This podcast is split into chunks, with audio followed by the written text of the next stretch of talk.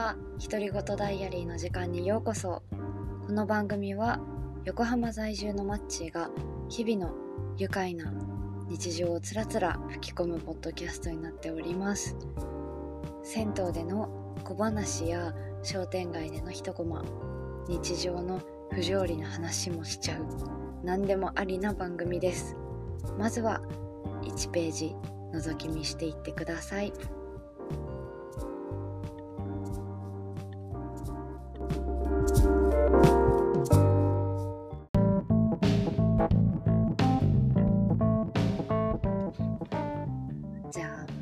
気になラジオその2いっちゃいますよ。あのさっきは結構バラエティ向けなラジオの話をしたけれど結構音楽がいいラジオ。というかそもそも多分ラジオを聴き始めた一番最初は北海道に住んでた頃のノースウェーブだと思うんですよ。ノースウェーブの午前中朝6時とかから8時ぐらいにかかる。うんあれは多分フュージョンとかねソウル系だったと思うんですけどやっぱね選曲がね神がかってたんですよね。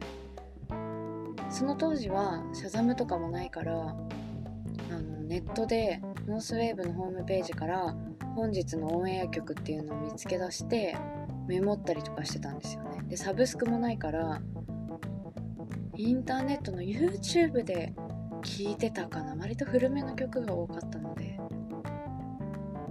うん。でラジオってかっこいい曲。まあ FM あるあるかもしれないけどかっこいい曲が流れるんだみたいな。意識が芽生えたのは多分その時期で。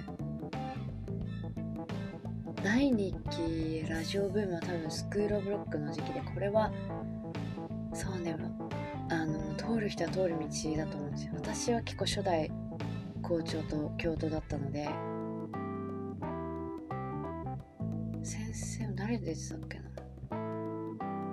セカオワとかかなあとベボベベースボールベアーズとか。でもね全然バンドは聴いてなかったんです。バンドが好きというよりかはラジオのスクールブロックの雰囲気が好きですごい何回も聴いてたからあんまりバンドは好きじゃなかった。じゃあ唯一聴いてたとすれば多分ボーディーズとかだったと思うんですよね。ちょっと流行ったから。うん。でも今全然聴いてないな。そんなこんなで2020年が一番ラジオを聴いてたと思うんですけど音楽系はすっごいねあのいろいろ教えてくれる大好きなお姉さんがいて松重豊さんのあの深夜の音楽食堂と細野晴臣さんの「デイジーホリデー」をおすすめしてくれたのでこっちに来てそれが聴けるぜと思って聞いたらまんまとハマりまして。毎週聞いてますね。たまに聞き逃しちゃうんだけどあやばいと思いながら次の回を聞くっていう。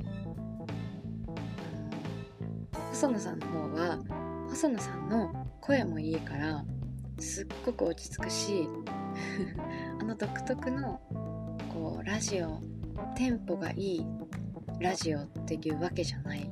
ちょっと止まったりとか曲何かけるとかその余白があるのはすごい楽しくって大好きで。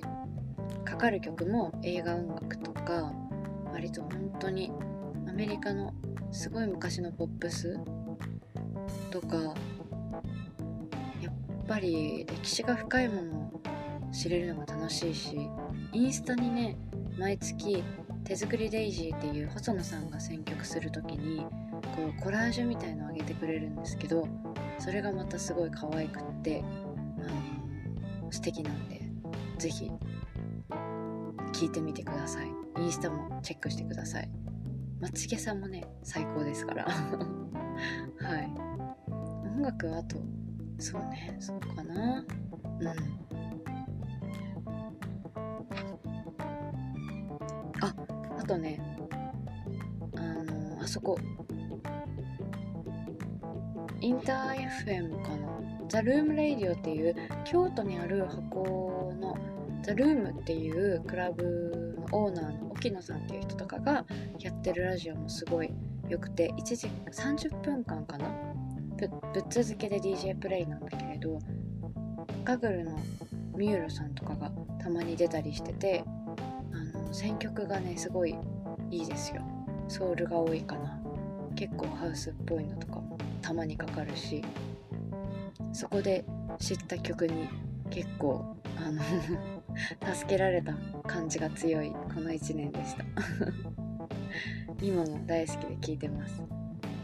っぱり出会いがね偶然なのはそうクラブとかだったらあるじゃないですか偶然の出会いがなかったからすごい嬉しいですラジオが。